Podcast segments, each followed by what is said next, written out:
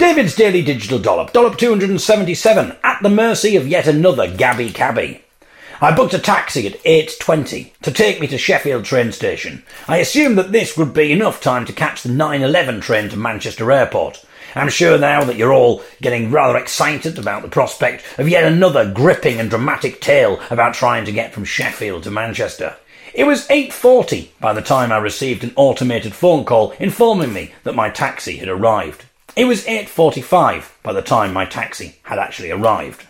My taxi driver was very talkative and seemed to be completely oblivious to the fact that I was rather concerned about missing my train, thus giving me no leeway with my flight. I'm not sure how the driver was oblivious about my concern, given that I was frantically checking my phone and audibly willing the National Rail app to report a ten-minute delay on the nine eleven. I was sighing, I was cursing, I was constantly checking the time. Yet, all the while, the taxi driver attempted to engage me in conversation, seemingly unaware of my plight.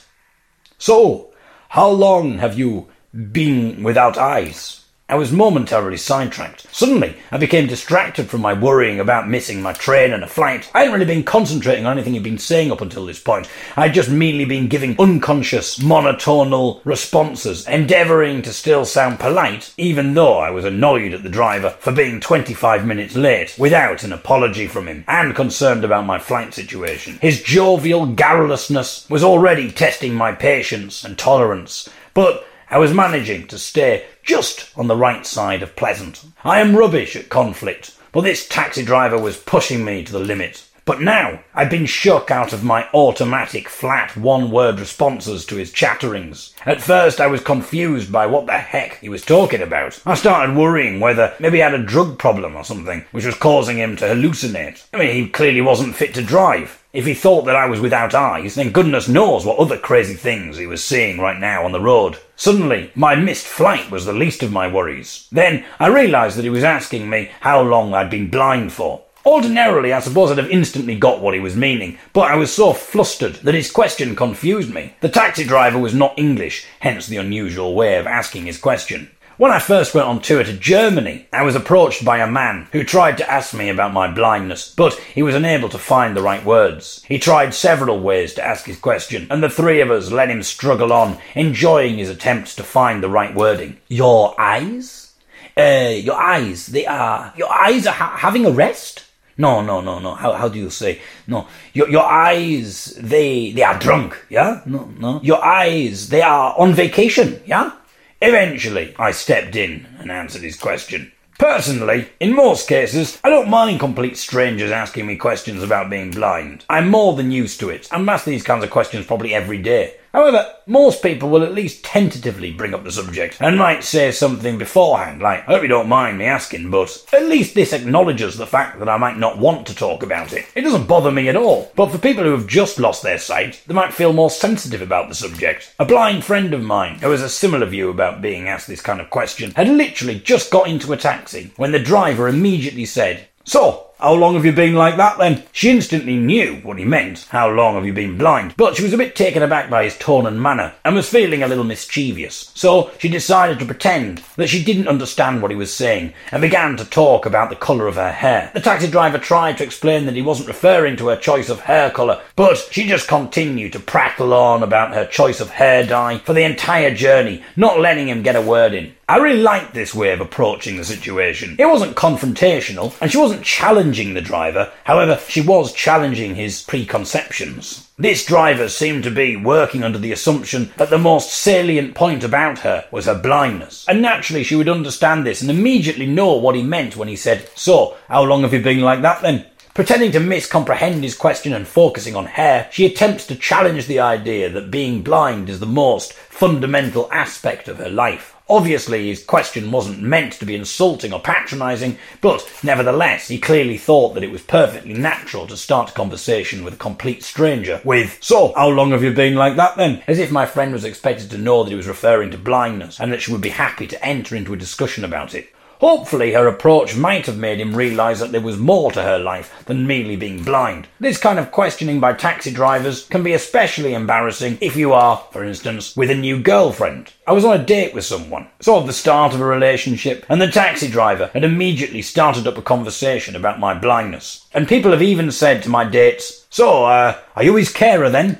I get asked the blindness question by people so frequently that I sometimes invent a story just to keep myself entertained. After all, it's boring to say the same tired things over and over again. The extent of my fabricated answers will depend on how inventive I'm feeling or how gullible I think the person who I'm talking to might be. And, you know, really, what's the problem? They're getting an answer to their question, which, let's face it, they don't know isn't the truth. I am getting some entertainment by inventing a story and seeing if I can get away with it, rather than wheeling out the same old boring tale once again. Everyone wins. I didn't have the energy or concentration, though, to invent a story, so I answered the man's questions on autopilot. I know the format so well that it isn't difficult to do, and I could already guess the rest of his questions before they came. How long have you been blind? How did it happen? Is there nothing that can do to cure it? And it'll happen one day. They're making all sorts of medical discoveries nowadays. That tends to be the basic format. What happened next will be relayed in tomorrow's Dollop. David's Daily Digital Dollop, Dollop two hundred seventy-eight, featuring some drunken hens and a sweaty pig. Fortunately, the unpunctual, chatty taxi driver got to the station in time for me to catch the nine eleven train to Manchester Airport. What a cliffhanger that was, eh? I hope the anticipation didn't keep you awake all last night. I am writing today's Dollop in a hotel bedroom in Portugal, where we are playing a festival. Obviously, I mean, the festival is in Portugal rather than taking place in a hotel bedroom, just in case you were a bit confused and misunderstood that sentence there. Having a festival in a hotel bedroom would be a ridiculously impractical idea. I'm sorry, it's far too hot to be funny. I'm sweating like a pig, although I've never actually observed a pig sweating, which I want to make very clear, because I know there are some rumours going around. It was never proven in court, so just remember that. Alright? Anyway, the basic point that I was trying to make was that we were in Portugal playing a folk festival. Tomorrow we are doing a Meet the Artists event, where people get to ask us questions. I wonder if anyone asks me how long I've been without eyes. The programmers have, for some reason, dropped the the from our name. So rather than the event being called A Chance to Meet the Young'uns, it's advertised as A Chance to Meet Young'uns. Hopefully this hasn't led to any confusion and no one turns up expecting a paedophiles convention, only to end up having to try and think up a question about folk music in a desperate bid to blend in and not be outed as a paedophile. On a similar point, a few days ago, I was surprised to see, as it's always good when you're talking about paedophiles and you go, on a similar point, I'm not, you know, talking of paedophiles. Most people go, oh, maybe you should move on now. Not, you know, it could be worse than that, you know, you got away with that one, David, I think, you know, just a little joke about paedophilia there. Only, only went on for about ten, twenty seconds, you know, move on. Talking of paedophilia. On a similar point, a few days ago, I was surprised to see in my website stats that someone had clicked onto my website after they had done a search for Young'uns sex. I wonder what they were hoping to find. Were they after pornography, or were they hoping to find images or videos of me, Michael and Sean having sex with each other? If it was the latter, then they wouldn't have any luck Googling that. No, they'd need to access the dark web to find our sex tapes. Or maybe they were wanting a sex video from the other Young'uns, the wedding covers band from Canada. To avoid a situation like with our flight back from Canada, where my accordion got a massive crack in it, the organisers of the festival were kind enough to book seats for our instruments. Their kindness, however, didn't stretch to them booking seats for us as well, so we had to sit in the hold while our instruments lived it up in business class. Okay, well maybe I was wrong about the effects of heat on my comic abilities, given that I've managed to pull out such a top-quality joke there. And it's thirty degrees Celsius. Check me out. The seats for our instruments, however, weren't next to our seats, and so we had to explain to some bemused passengers that they would have musical instruments sitting next to them, which caused much amusement amongst everyone, many of whom were drunk, despite the fact that it was only midday. Michael's guitar was sharing an aisle with some golfers, and my accordion had been given a seat on a row completely occupied by a hen party. So there were loads of drunken girls with an accordion in between them. They thought that this was hilarious and spent the entire journey making jokes about the accordion and then laughing uproariously. Hey, should we get a drink for the accordion? Hey, the accordion wants to come out on the town with us tonight. Hey, we'll have to get the accordion to the wedding. This would be met with shrieks of laughter from the girls. I'm not going to do shrieks of laughter. My throat isn't up to that. We've been doing school projects for the last two weeks and my throat isn't ready for shrieks of laughter. But feel free to insert your own shriek of laughter now if you want to. I think we did someone a favour by sitting our instruments on the plane, as it meant that no one had to share an aisle with a load of loud and drunk girls. The golfers also joined in with the hen party's jokes, saying things like, "Hey, I wonder what the uh, guitar's handicap is." The girls found this hilarious, and it wasn't long before the two groups began flirting, so our musical instruments might be responsible for causing a relationship to occur between one of the hen party girls and one of the golfers. Oh, and that's where it ends. It's quite an abrupt ending, isn't it?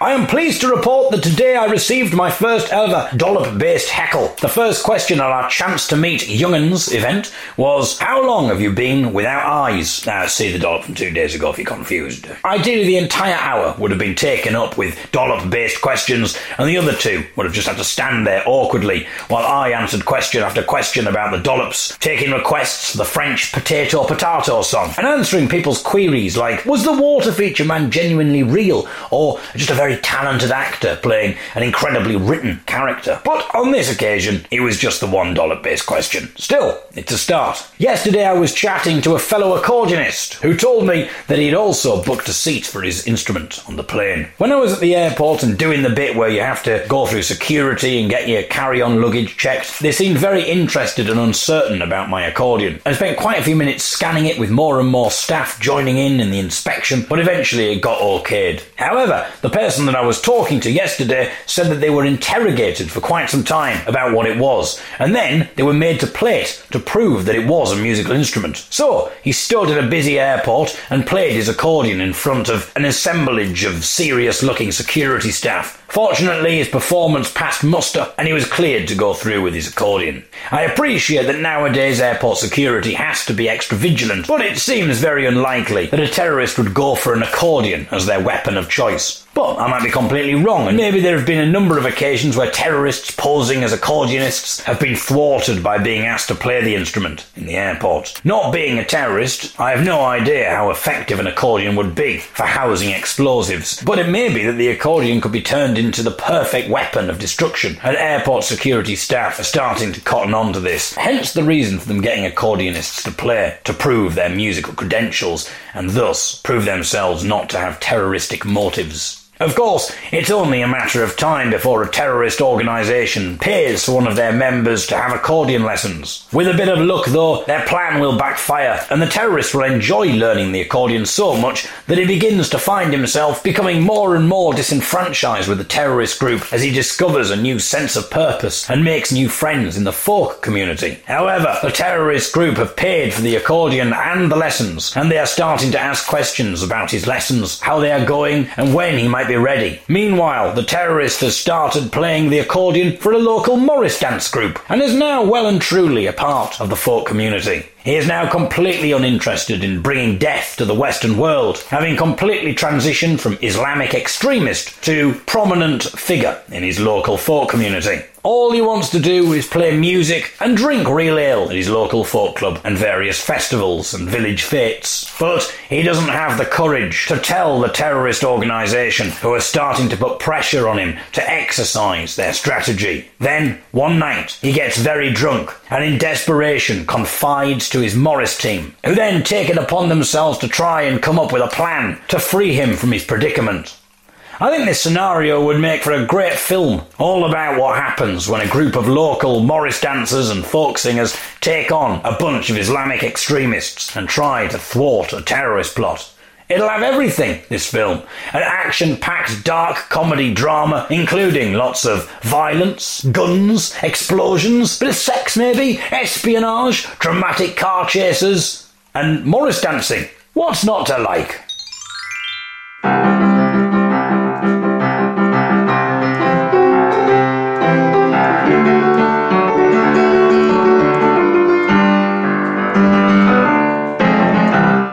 still been, just because there haven't been audio dollops of recent, I hope you still have been, for the reading dollops, imagining the theme tune. So you've been imagining that in your head before you started reading, and then when you finished reading the dollop, even though you're rolling around on the floor in hysterics thinking, how does he do it? Every single day as well, every single day. How does he do it? I hope you're still imagining the theme tune as you're doing that. So uh, that's kind of my hope, really. That's what I assumed you'd been doing. If you haven't been doing that, please do it in future. If there's any written dollops that you read, imagine the theme tune before and after, please. Um, now, you can probably hear it's dollop two hundred eighty. No, that's not what you can hear. I just realised I hadn't said which dollop it was. A bit of housekeeping there. For you traditionalists out there, I, I do normally say the number of the dollop, and I say David's Daily Digital Dollop, uh, but that's not what you could probably hear. Uh, what I was going to say, that you could, as you can probably hear, is that my voice is a little bit on the, well, yes, of course, on the sexy side. Is it arguably even sexier than, than normal, maybe, is what you're thinking. But no, my voice is a little bit more raspy, perhaps. That's because I just got back from Portugal. I haven't slept for over thirty-six hours. The The reason for which is because we did our gig at twelve thirty, our gig was, and uh, that didn't finish until after half one. And by the time we'd done the encores and stuff, accepted all the plaudits and that kind of thing, and um, we'd sort of beaten a path through the screaming, prostrate women. Uh, when I say beating a path through, you really don't know what I'm talking about, but they enjoyed it. They enjoyed it. What I was, what I was beating with... Um, It's just, actually now it sounds more violent than sexual. I was just making it, it was basically a joke that I was using my penis to beat the path through. It's it's not very funny when you explain what it is, but then I realised that it was sounding like I was, except that I enjoyed it if it was like a violent thing. It was meant to just be a little sort of sexual joke there, but it sort of turned into a bit more of a sort of a violence, abusing women kind of joke. Although I am thinking of changing my citizenship in the next couple of years and going for president of the United States of America. So uh, I'm sort of just getting in practice there with the old abusing women kind of routine. That seems to go down quite well. So, um, and you might think that it's going to be difficult for me to be president of the United States because obviously Americans are very precious about the fact that not only do you have to have U S citizenship, but you have to be born in the United States of America. That's kind of a big thing for a lot of Americans. I understand that. But, you know, Obama got away with it, didn't he? And he's black. So, uh, and he didn't even have to do any jokes about abusing women. I, I, I, you know, it's amazing that he actually got into power. It's just light-hearted abusing women jokes, essentially, there. Just about beating a path through them with my penis, that kind of thing. Locker room banter is what we're doing here on David's Daily Digital Dollops. Bit of locker room banter for you there, ladies and gentlemen. That's what's going on there. A little bit of satire as well, so we've had some sex, violence and satire um, already, and of course some excellent piano playing from myself. So these dollops really do have it all. Anyway, by the time we'd finished accepting all the plaudits and that kind of thing, it was about half past two, and we were meant to be leaving at six o'clock on a bus to catch our flight. Okay, we are on a walk now for the rest of this story. Anyway, so there were a lot of people saying that they were going to just stay up all night, and the bar was staying open, so we decided to do that in the end, me and Sean, and people just kept buying us drinks. So I hadn't really slept much the night before, and then we were chatting to people, and everyone we were talking to said, oh yeah, we're staying up because we're getting the half five, and we said, we're getting a six o'clock one, and they said, six o'clock? No, there isn't a six o'clock one. We said, oh yeah, yeah, that's the one we're getting, we're getting on the six o'clock bus, because we our flight is the, the nine o'clock to Manchester. Everyone else was saying, well, that's the same one that we're getting. So then we were thinking, well, why would they put two separate buses on? Why Why would they put one at half five for everybody else and one at six o'clock for us? But, you know, we thought, well, maybe, you know, best group, the B B C Radio two Folk Awards, two years in a row, maybe this is the kind of thing you it gets you, you know, like an extra half an hour in bed, or an extra half an hour in the bar in this case. Maybe the people at the festival in Portugal thought, no, that's the hyperloy, go at five thirty, but the V I Ps go at six o'clock. And it's probably a different standard of bus as well, I would imagine. You know, our seats have plumped cushions and that kind of thing. So when we inquired with the organisers, it soon became apparent that they'd made a mistake and they told us the wrong thing, and that we were actually meant to be leaving at five thirty. And the time now was five twenty, and we hadn't packed anything. We were just about to go to the room and pack, and Michael was still in bed. So we had to run to our room and shake Michael awake. And Michael, because he'd only just got up, was taking a bit of a while to get ready. And so Sean went downstairs just to tell everybody that we were ready and we would be five minutes. And then I was ready, and I thought, well, I've got got quite a bit of stuff. I had my accordion and things like that. So I thought, rather than waiting for Michael, I'll go down the stairs to reception. By the time we've got my accordion and everything in, Michael will hopefully be ready. I set off. And given that I was tired and feeling a bit weird after having a few pints and no sleep at all, I had no idea what I was doing. I basically went completely the wrong way. I assumed that reception would be on the ground floor. It just seemed perfectly natural that reception would be on the ground floor. So I went down the stairs to ground floor, and I just couldn't find reception anywhere. And then I was just walking around for like ten minutes, thinking now everyone's going to be waiting for me, Michael's going to be in the thing, no one's going to know where I am. And I thought, where the bloody hell's reception? And I was thinking of all sorts of stuff. I was like, shall I knock on someone's room? I could knock on someone's room and wake them up and say, where's reception? I thought, oh, I don't really want to do that. But then I was thinking, we're going to make everybody late. You know, it's now twenty to six. And then I was standing at the lift because I was convinced reception would be on the ground floor. I thought, it's got to be around here somewhere. So if I stand here, they'll find me eventually.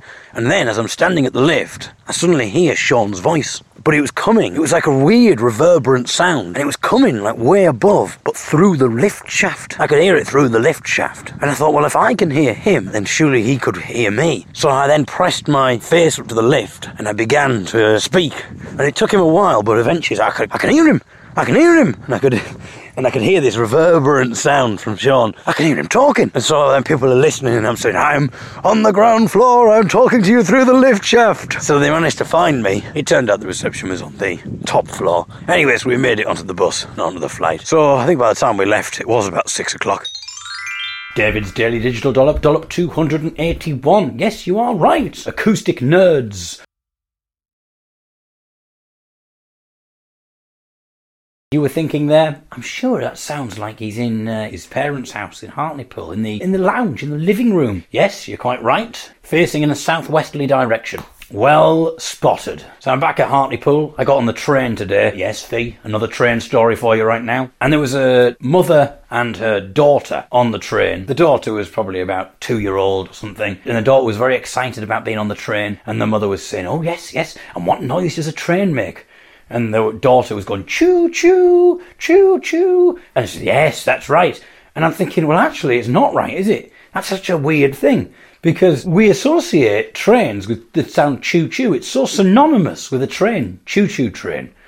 That's certainly what I call it. I mean, I'm sure you all call it that as well. You, you know, when you're out with your friends, oh, we're getting on the choo-choo train, mate. Uh, it's just so synonymous with a train, even though we don't have steam trains really anymore. And you don't really hear that sound. You don't hear the choo-choo sound yet. Even this current generation are still being taught that a train goes choo-choo. I'm a bit confused why children don't question this. Why don't children go, but mother, trains don't go choo-choo. I've never heard a train go choo-choo in my entire life. Like, I'm, I'm on a train now. We've heard... do, do, do, do. This train is being delayed. I've heard that many times. I'm going to say, you know, we're in Britain. We've heard that many times, mother, but I've never heard choo choo. This got me thinking about other things that we say make certain sounds that don't make that sound at all. For instance, farmyard animals. So let's look at the farmyard animals. So we've got cow, moo. Absolutely fine. I'll go for that. It's not really an oo sound. I would argue it's more of a murr. Mm, sort of sound than a moo, but I get where you're going with a moo. That's absolutely fine. Personally, I'd have gone for a murr than a moo. A murr over moo there. Sheep, bar. Again, I think that's pretty obvious. Horse, neigh. Yeah, good. Or neigh, if it's from the south. Dog, woof. I think woof is a bit of an odd one. Why does that f bit come into it? Why W O O F? Why the F? I don't really get the F bit. I can understand the first bit, woof, W O O, although I would argue that if you look at it, that looks like woo. W O O. I think it'd be more like W U H is a better sound to describe what a dog would do. Woof. Woof. W U H, I think. But I can understand woof. I don't quite get the F sound because I've never heard a dog make a F sound. So, don't know where that came from. But I think the weirdest one is the sound of a pig. Oink. Who decided on oink? I don't know how the noises of animals were decided, how you phonetically try to assimilate the sound of various animals. I don't know how that was decided. I don't know if there was a special think tank that was set up. Right, what are we doing now? What's, what's on today's agenda? Okay, thank you very much for turning up, distinguished professors and academic creme de la creme. We have assembled you all here today for the important task of coming up with the sounds that animals make. Okay, let's begin. Um, cow. What noise do we think a cow makes? I was thinking moo. Moo. That does sound good, actually. I, l- I like it. I like what you're doing there. How, you, how do you want to spell that? To two alls? I think two, I think so. Excellent. Good, good start. Hey, if we keep working this quickly, we'll be in the pub by lunchtime. Absolutely brilliant. Right. Okay, sheep. Bar. Okay, so we're doing well. We've uh, so far we've decided that uh, cows are going to be phonetically said as moo. We've gone for horses as neigh. Sheep, bar, dog, woof. That was a controversial one, and I would appreciate it if we didn't resort to name-calling and fist-fighting. But when do you ever hear a dog make an F sound? Right, look, we've had this discussion. We're moving on. Well, we're doing really well here. We'll be going to the pub in no time. Just one more to think of. Shouldn't be too difficult. Uh, pig. Well, thinking oink. You what? Oink? Yeah, I thought oink, you know. What, I don't, what do you mean oink? I'm sorry, I'm not I'm not allowing that. Oink. We can't have oink. No, look, we let you have dog, mate. We let you have dog. We let you have that with its ridiculous f sound. We let you have that. Oink, clearly, is the sound that a pig makes.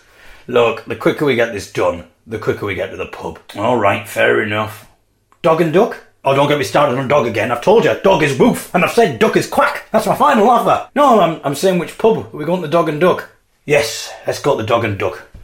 So we're sticking with oink. Yes, we're sticking with oink. Come on, let's just get to the pub. Oink. I'm not sure what sound I think a pig should make, and I, I think actually, I think that a pig is a very difficult sound to phonetically emulate. Because the sound is a kind of sound, it's difficult to spell because it requires, I think, vowels and consonants that don't really exist, because it's more of an inhalation sound when you make the noise of a pig. When you do the noise of a pig, you inhale like that. You can't really do exhaling. It's not really. But I would go for maybe G H, that kind of sound, maybe with an I would go for something like G H or R G H or G H U R G H.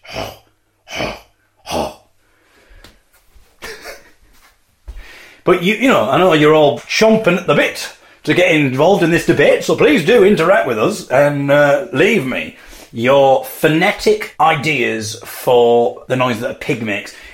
I was speaking to a Czech Republic girl. I'm not sure how we got onto the subject, but um, she told me that in the Czech Republic, the noise that a pig makes is rocha rocha. Apparently a pig goes rocha rocha, which I kind of understand a bit. I think it's better than oink. I'll give them that. But again, I don't think roch, roch. It really is the noise that a pig makes. I mean, I said the Czech Republic. I assume it was the same for Czechoslovakia. Well, there's a big debate going on right now. Well, they reckon that a pig goes rocker, rocker, rocker, rocker. I'm sorry, we're not having that. I mean, that would be absolutely ridiculous. It sounds nothing like a pig. No, no, no, no, no. No, I'm sorry, this is grounds for a divorce. If the Czech... They're th- rocker, indeed. They're off the rocker, I'll tell you that much. No, no, we can't have this. If they're going to be insistent, then drastic action must be taken. We're going our separate ways. Like, different animals make different sounds in different countries. But why in Greek, for instance, why do they phonetically say the sound that a cockerel makes as ki ki ki ki ki? Ki ki ki ki ki. Well, they have that, whereas we say cock-a-doodle-doo. Cock-a-doodle-doo and ki ki ki ki ki sound nothing alike. So somehow we're hearing cock-a-doodle-doo, which is a bit ridiculous. I think it's the same person who came up with oink. He's done oink for pig, cock-a-doodle-doo. No, I'm sorry, three strikes and you're out. Kangaroo, boing. Right, sorry, mate, that's your final warning. Go on. I don't care what you say. I'm sticking true to my principles. Oh, whatever, mate. Go on, get out. What was that sound you just made? Hey, what's that noise all about? It's an oink of derision, my friend. That's what that was. An oink of derision. An oink of derision. Go on, let's have a look at what your predecessor came up with. Cow, moo, sheep, bar, dog, woof. Bit odd, but we'll give him it. We'll give him that one. I think he was having a bit of an off day, but you know, fair enough. Horse, neigh. Brilliant stuff. But then he left, he got a promotion. He went on to the noises that vehicles make. Phonetic vehicle noises. Choo-choo train. Absolutely brilliant. They'll be using that one for, for ages. Choo-choo. Absolutely genius. He's an asset to the vehicle phonetic noises team. But you come in. And I've no idea how you got the job. You come in with your oinks and your cock-a-doodle-doos and your boings and your... What's this? Turkey. Gobble. Gobble. And the other man, who we used to have, absolutely brilliant. He'd spend hours listening to recordings, trying to get the best sound. Now I think about it, that was the problem with the dog. I think we used a different tape recorder and there was a bit of tape hiss. I think that's where he got the f- bit from, actually. Anyway, my battery's running out. What a shame. My battery's running out, so I'll have to leave it here, unfortunately. No, it's just getting going, David. Right, I'll be back tomorrow for two hundred eighty-two. Goodbye. Well, I was going to wait for the extractor fan in the bathroom to turn itself off before I start on today's dollop. We are bastions of quality, of course, but uh, time is pressing on. And this, I've turned the light off. The bathroom light was on. I turned it off, but it's been gone for five minutes now, and the extractor fan still hasn't turned itself off. So, uh, hey, at least the dollop's got one fan. Ah, ah, ah, ah. Hey, it was worth having the extractor fan going in the background, even if it is marring the sound quality a little bit, just for that brilliant joke there, ladies and gentlemen. Oh, and there it goes. It's turned itself off. Perfect timing. Just got the joke in. Didn't spoil anyone's enjoyment because it hasn't been going too long in the dollop. The perfect amount of time. Absolutely brilliant. The secret of comedy is timing. Excellent. Even inanimate objects obey my comic brilliance. Excellent. That's the power that I have. You know, Jesus, waves be still, wind be calm. And I, in a way, am a sort of comedy Jesus. And I thought, extractor fan, stop. And it did. Anyway, yesterday's dollop got quite a few reactions to it. Who'd have thought that the animal noises discussion would have galvanised so many people? So I thought I'd read some of those comments out in today's dollop and have a little chat about them. Can you hear Irene? Um... Oh, well, I've got my hands thick with egg and what have you. I'm just doing a cake. Right, right then. Ten minutes, bye. There you go, a bit of extra drama there, ladies and gentlemen. I'm back at my parents' home in Hartlepool with my dad and my dad's fiancée, Irene. That was proof there for dollop regulars who have read my dollop phone for all the family. I'm sure the dollop nerds will be able to pinpoint exactly what number dollop that was. I wonder if there are any attractive female dollop nerds. That would be my ideal. We would make love while I shout out dollop names, and she lustfully, orgasmically cries out the name, the, num- the numbers of the dollops. Absolutely brilliant. Massaging my ego while massaging my... Well, I don't know what should be massaging, but that's entirely up to her. Anyway. So anyway, now you know that I wasn't lying about the fact that every single time a phone call comes in, the phone is answered and it immediately goes to loudspeaker. And that was a call for Irene there, but Dad just chimed in as well there. So that was proof that that is true. So yesterday's dollop, we were talking about the sounds that animals make phonetically uh, when they're written out, such as sheep go baa, dogs go woof, horses go neigh, and the weird one was pigs going oink, and the fact that it doesn't sound anything like that. That's what we were talking about on yesterday's dollop. So Fiona, becoming now a dollop regular. I think we can call Fiona a dollop regular. I'm not sure what the rule is for how many, and maybe some of the all-time dollop nerds will be getting angry now, going, what? A dollop regular? We hadn't even heard of her until ten dollops ago, but she's commented on quite a lot of the dollops. I think we can induct her now as a dollop regular. Well done. I will send your badge uh, on the way. I mean, I'll send your badge on the way. That was what I was trying to say. I didn't mean to hesitate there. I'll send your badge uh, on the way. Suggesting I'll send her a badger. She'll be getting very uh, excited now. Going, oh, I can't wait to receive my David's Daily Digital Dollop badger. But I wonder what sound that badger will make and how we could possibly represent that sound phonetically. Although I remember someone showing me once, I don't know why, and this wasn't a kinky thing, but uh, showing me a video of some badgers copulating. And uh, they made some rather odd noises. Uh, I seem to remember. I like the fact that I'm saying this, like, it suggests that maybe the way I'm saying it is as if I'm trying to hide the fact that actually what I really enjoy of an evening. After after the dollops, I like to unwind. And, you know, what's wrong with a man having a bit of fun, you know? Let's just say, amusing himself in the privacy of his own home to the sounds of badger copulation. I mean, what what's wrong with that? But no, someone showed me it. I don't know why they showed me it. As I say, it wasn't a, a kinky thing. It wasn't like, oh, this will get us in the mood. Oh, the sound of badgers. Oh, it always does it for me. Let's talk about sets, baby. It's in a badger set. Oh, I'm on fire today. As I say, comedy Jesus. The runaway train that I sing about, a toddler group. I assume she's not a toddler. I've never seen a picture of Fiona... Uh, but from her previous comments, and indeed this one, I would suggest that she is not a toddler. So I assume she runs the toddlers group or that she is a mother attending the toddlers group. The Runaway Train song that we sing at toddlers group goes woo woo, not choo choo. Interesting thoughts. I'm trying to remember the song. I might have to have a chat with my dad. My dad used to sing me The Runaway Train, but I can't remember how it goes, which is a bit weird because it was only three weeks ago. I know it's a st- standard comedy fare, that. Standard comedy fare, but there'll be people out there who find that kind of thing funny. So, uh, you know... Hey, I've got a comment here from someone who says the dollops are absolute moronic bilge. Hey, well, thanks a lot for that, Dad. That kind of thing. Anyway, talking to my dad, let's go and find out, because he used to sing The Runaway Train to me. Um, it wasn't three weeks ago, obviously. I was just doing that for comic effect. It was six weeks ago. Nah. Oh, dear. Uh, confounded your expectations there, didn't they? Because, you know, you thought, oh, he's admitting that it's a joke. And then he, bang, hit us with another joke there. Even funnier the second time round. No, no, but uh, it wasn't three weeks ago, nor was it six weeks ago. It was nine weeks ago. No, no, I think we could. Anyway, so, Dad, the runaway train that came over the hill, she blew. What noise did the runaway train make when you sang it to me, do you think? Or did you, like an owl? What? Like an owl. Is that what you used to do? What noise? Did you used to make the noise? Running train came over the hill and she blew. Yeah, so it, so it wasn't, you didn't do a chew, you did a woo. Yeah, you did a woo as opposed to a chew. Yeah. Mm, interesting. Okay. Ah, interesting stuff. Oh, you're right, Fiona.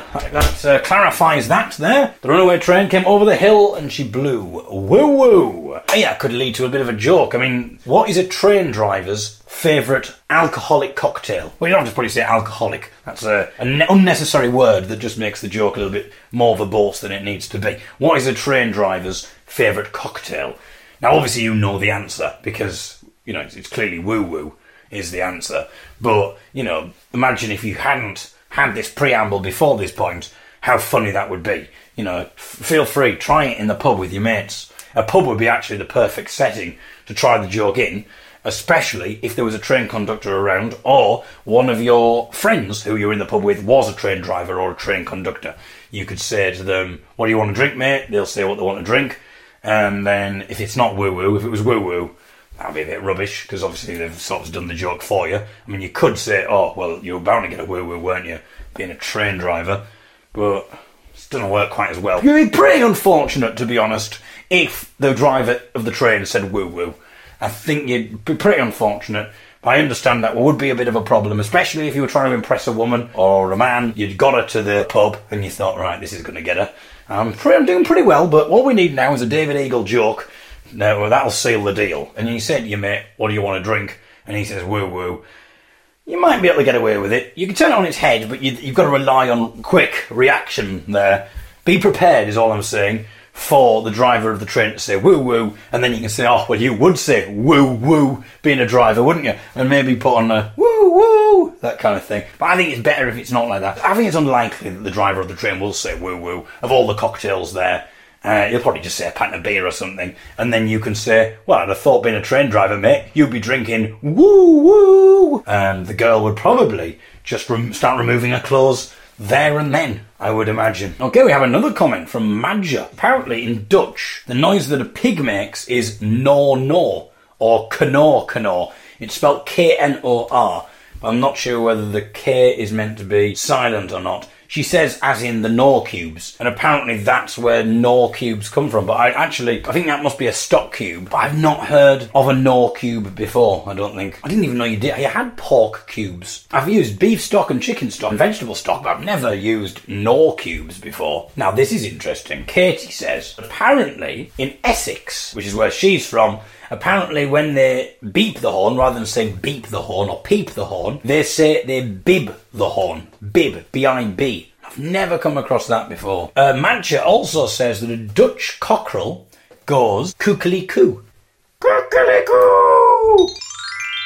For today, I will leave you with a little bit of a interesting conceptual art piece now. I was playing the piano and Ben and Elsa were having a discussion in the background. Elsa was doing some washing, and she was about to put some washing powder in the washing machine, but Ben hates the smell of that washing powder, so they're having a bit of an argument about that. All sorts of other little domestic things. And I was just playing the piano in the background, just some rather gentle, slow piano music, and I suddenly realised that it was like listening to a surreal conceptual art piece. The sound of piano and then background voices having a domestic conversation. And I thought, this is something that you can imagine on Radio three. So I thought we'd end with that today.